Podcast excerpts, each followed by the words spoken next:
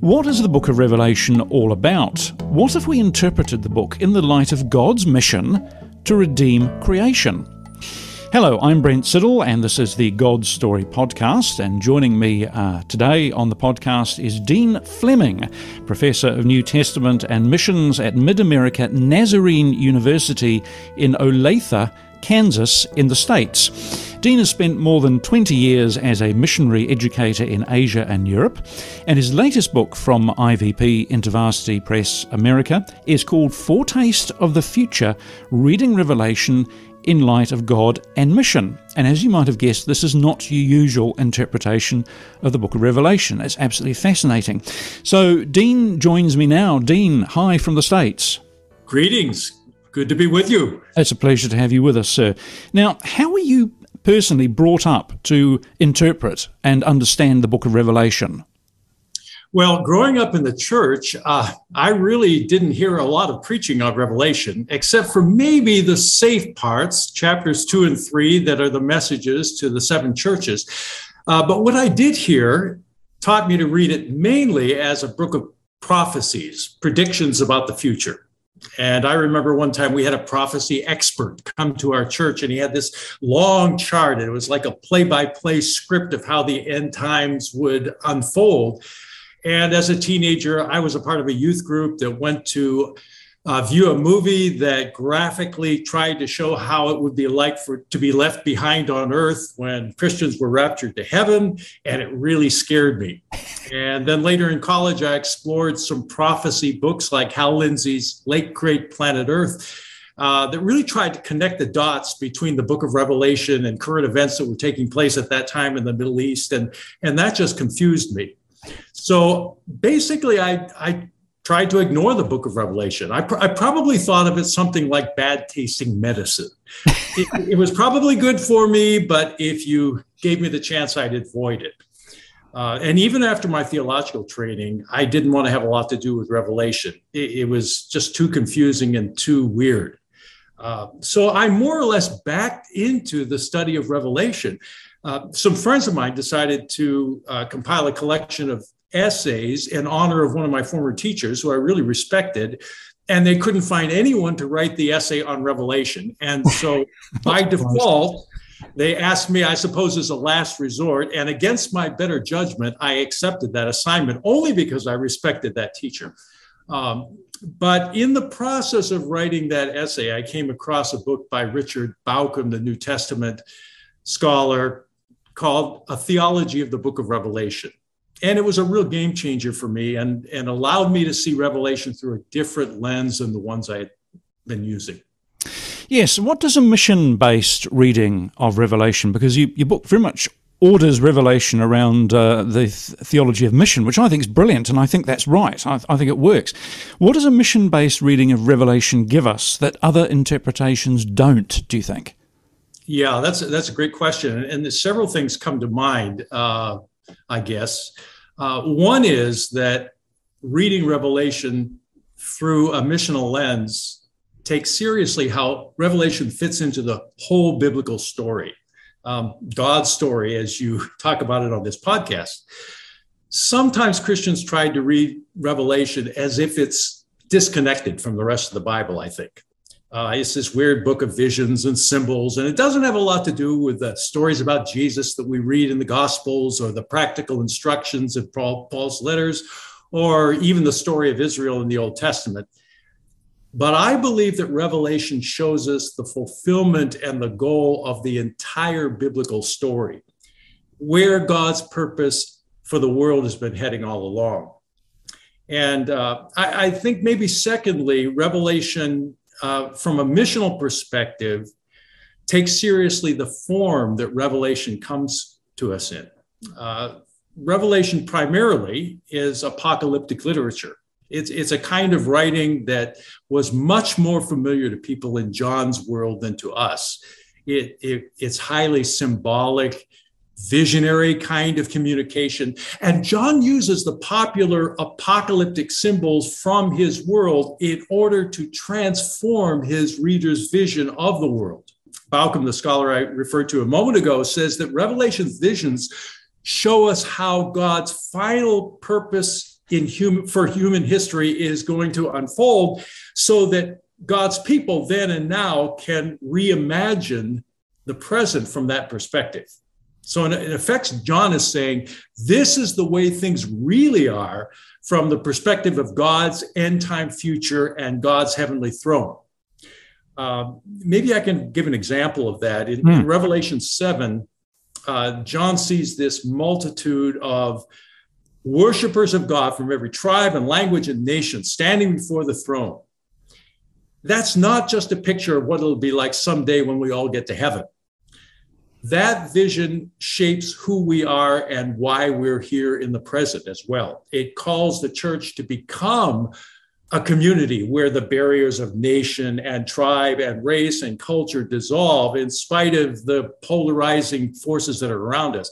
So uh, I, I, think a missional reading allows Revelation to uh, be, help us to become a sneak preview of God's future now.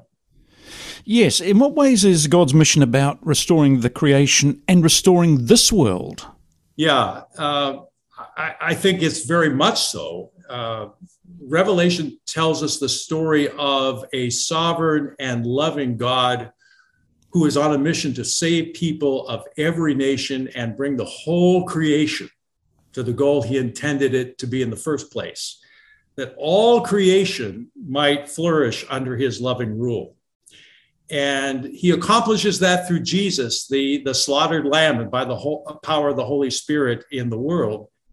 And, and that has clear implications for this world because if God is trying to make everything new and bring about the restoration of all of creation, that that means that we need to line up with what God is doing and that we live as a foretaste of that in the present that that God's mission is not only about saving people, but restoring the whole creation. We mentioned that uh, Revelation was a book of symbols. In what ways is a slaughtered lamb? You've already referred to this, I think. In what ways is a slaughtered lamb the master symbol of the apocalypse? Well, I think Revelation shows us how God is accomplishing his universal mission of the world. And against all expectations, he's doing that by means of a wounded lamb in chapter five, we're introduced to that symbol of the slaughtered lamb, and it becomes the defining symbol and the lens by which we are able to understand the whole book, including the visions of judgment that follow. Uh, the, the lamb really unlocks God's beautiful plan to redeem every tribe and nation precisely because he suffers and dies. And that's at the very heart of the gospel that we see in Revelation. What does sacrificial lamb like mission look like? If Jesus' ministry and the person of Jesus and his sacrifice is our model for mission in the world, what does sacrificial lamb like mission look like?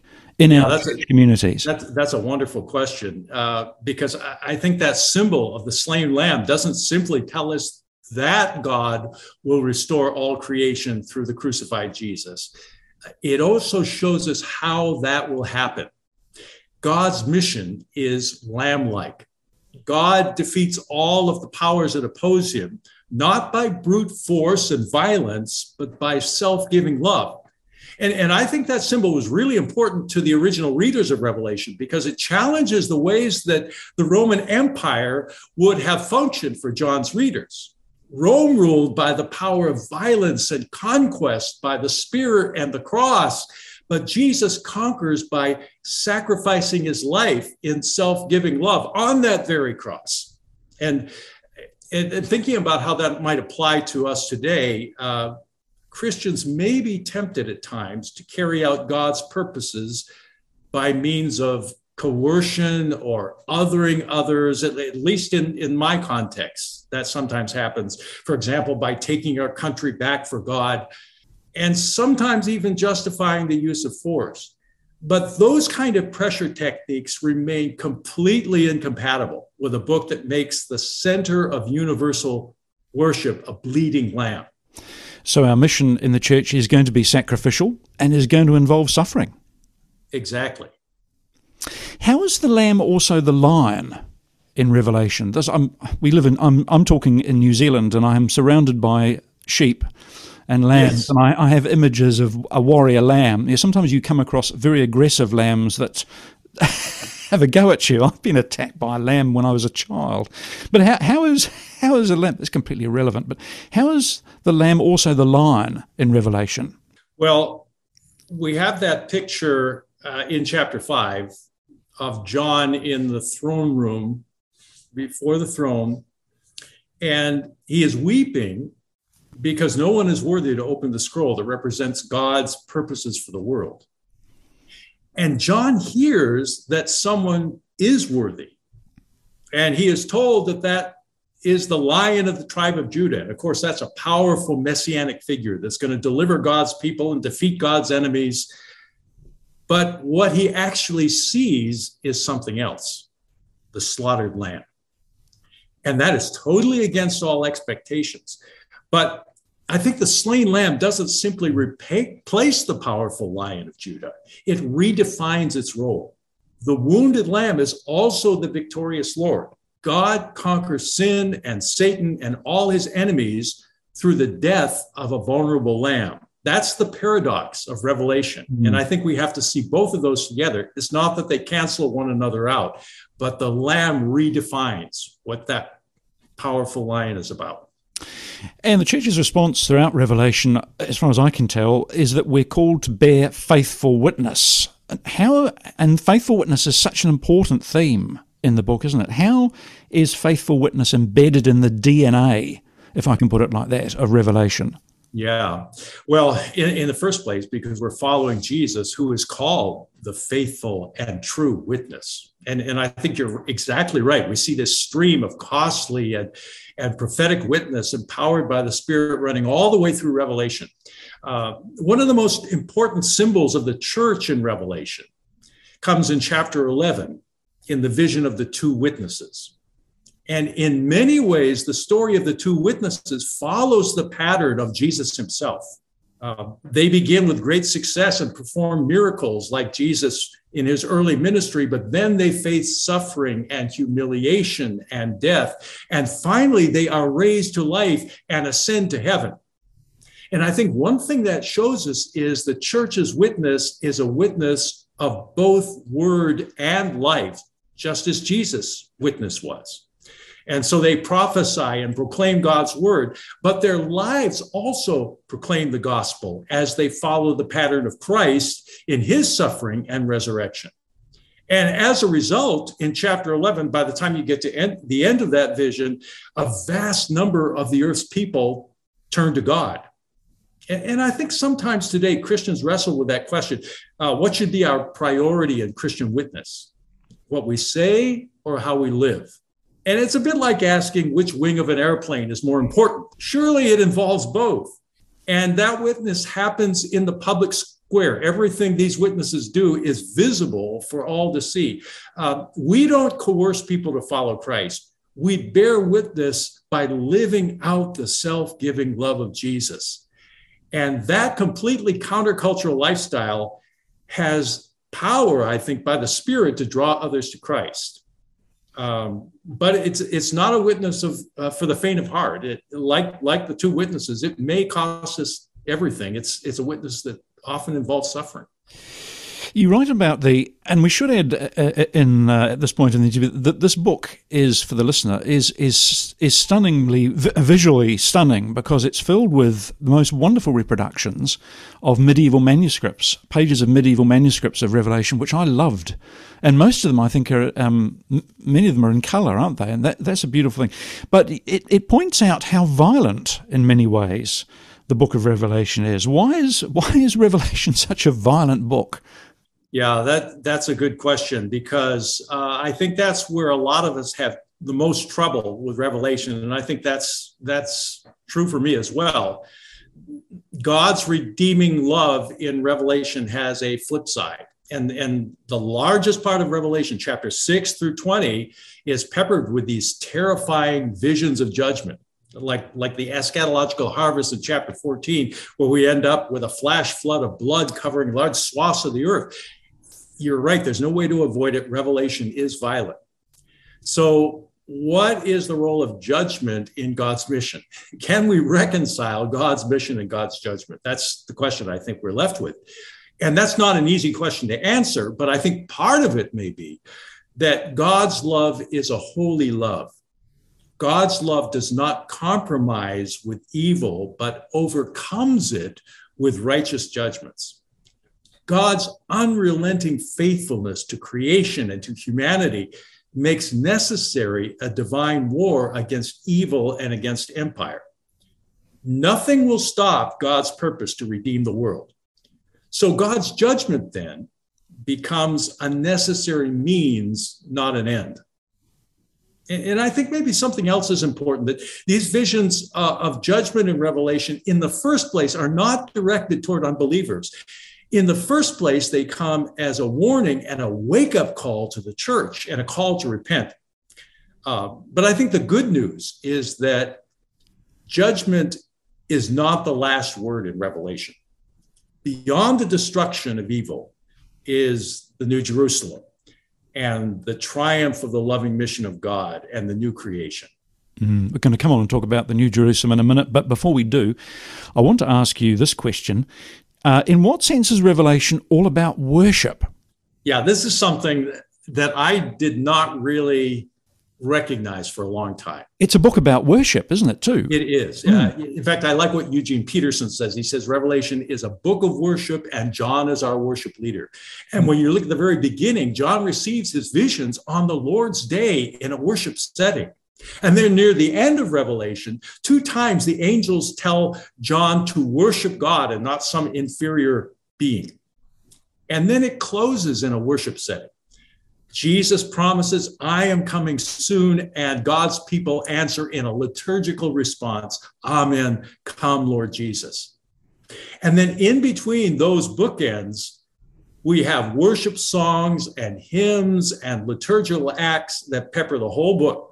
In fact, a lot of the theology of Revelation is communicated in worship hymns. You are worthy, our Lord and God, to receive glory and honor and power because you have created all things, and by your will they are created and have their being. And worthy is the Lamb who is slain to receive power and wealth and wisdom and strength and honor and glory and praise. But I think sometimes one thing we might miss is that worship is also missional. When Christians gather to worship, they publicly announce that God sits on the throne of the universe and Caesar or any other power or idol does not. The goal of God's mission in the world is that people of every tribe and nation will worship and serve him through all eternity. And so, near the end of the book of Revelation, we find his servants worshiping him in the New Jerusalem. So, our lives of worship now are a foretaste of God's coming kingdom. And, and in a sense, our task is to invite outsiders to join the worship choir, to be a part of what's going on there. Someone once said to me, Revelation was the loudest book ever written, and I think they were right. It's just full of music and praise and sound. Um, Absolutely. Amazing, amazing sound. Uh, coming back to the New Jerusalem, uh, why does Revelation then culminate in this terrific, uh, fabulous vision of the New Jerusalem, the city coming down from heaven? Mm-hmm. Yeah. Well, I, I think in part because it represents the goal of God's entire purpose, God's entire mission in the world from the beginning. It's, it's the culmination of the entire biblical story. And God Himself says in Revelation 21 5, See, I am making everything new. There is a sense in which Genesis and Revelation are bookends to the entire story of God's restoring mission on the behalf of all creation. The Bible begins with creation and it ends with a renewed creation. In the beginning, God creates the heavens and the earth and calls them good. And in the end, God brings about a new heaven and a new earth. It is the good creation made new. The story of God's mission starts in a garden with two people communing with God. And it finishes in a city, the New Jerusalem, that is a kind of urban garden in which people from every tribe and nation live in the immediate presence of God, and they are flourishing with abundant life. Uh, John's picture of the New Jerusalem reveals God's ultimate purpose for the world. And, and that is the flourishing of humanity and all creation when God's presence drenches the whole earth. But that new creation also casts its light into the present. And it calls us to embody the life of New Jerusalem on the very streets of Babylon, to use the language of Revelation. So, so maybe uh, let, let me give you an example of what that might look like. Revelation depicts New Jerusalem as a healing community. There's a beautiful picture there where in chapter 22, the tree of life grows on either side of the river of life. And it says the leaves of the tree are for the healing of the nations. And that wholeness touches every wound that sin and evil have inflicted on humanity. But if we live as a trailer of the future, then we are called to become communities of hope and healing in and among the world's nations today. Uh, for example, I've, I've seen one of my former students help start a network uh, of such communities of healing in his home country of Germany. And they bring hope in a multitude of ways to refugees, to urban youth, the elderly, the homeless, the unreligious. Uh, recently, they intervened on behalf of a sex worker named Emanuela to help her to complete desperately needed forms for her health insurance and get her connected to a debt counselor. But then they gave him gave her something even greater, unconditional love and friendship. And in acts like that, new creation breaks into the city. We become a foretaste of that new creation now. And, and I think we could talk about the restored creation as well. That that, as you said, Revelation pictures New Jerusalem coming down to merge with a transformed earth, and so that city becomes a picture of ecological harmony and the flourishing of all creation in God's presence. Um, God isn't just interested in rescuing people out of a wicked world so they can escape to heaven. God wants to bring liberation to all creation and the forces that enslave it, and restore creation to what he intended in the first place. And, and that has implications for uh, how we treat the care of creation today. And, and I think that those who are called to that particular ministry, that is a missional calling. That is part of what God is doing in the world. Mm. Well, Dean, we we could talk on and on for many hours about the book of Revelation. Just before we go, do you have a favorite bit do you have a favorite part of Revelation, a favorite chapter? Uh, I think it would have to be chapters 21 and 22, the, the New Jerusalem passages that we just talked about. I think that would have to be my, my favorite. And those two verses that I just mentioned Behold, I'm doing everything, I'm making everything new, and the leaves of the tree of life are for the healing of the nations. Those have just captured me as I think about the implications of Revelation for our lives and our Christian communities today. Yes, it's an awesome book. So uh, if you haven't read Revelation in a while and you're listening to this podcast, go and fi- and go and read Revelation. It's fantastic. And do pick up a copy of this book from IVP America by Dean Fleming, Professor of New Testament and Missions at Mid America Nazarene University in Olathe in Kansas. And the book is called Foretaste of the Future Reading Revelation in Light of God and Mission. And thanks to our creative team at Liquid Edge who sponsor this podcast and take care of things behind the scenes. Dean, thank you so much for your time, sir. Thank you. It's been a privilege to be with you. Oh, the privilege was mine. Thank you so much. We hope you've enjoyed this episode of the God Story Podcast. To ensure you never miss an episode, please subscribe. And if you're enjoying the podcast, please take a moment to give us a rating and leave a review. This will help more people discover God's story for themselves. If you'd like to get in touch or learn more, please visit godstorypodcast.com. We'd love to hear from you. That's godstorypodcast.com.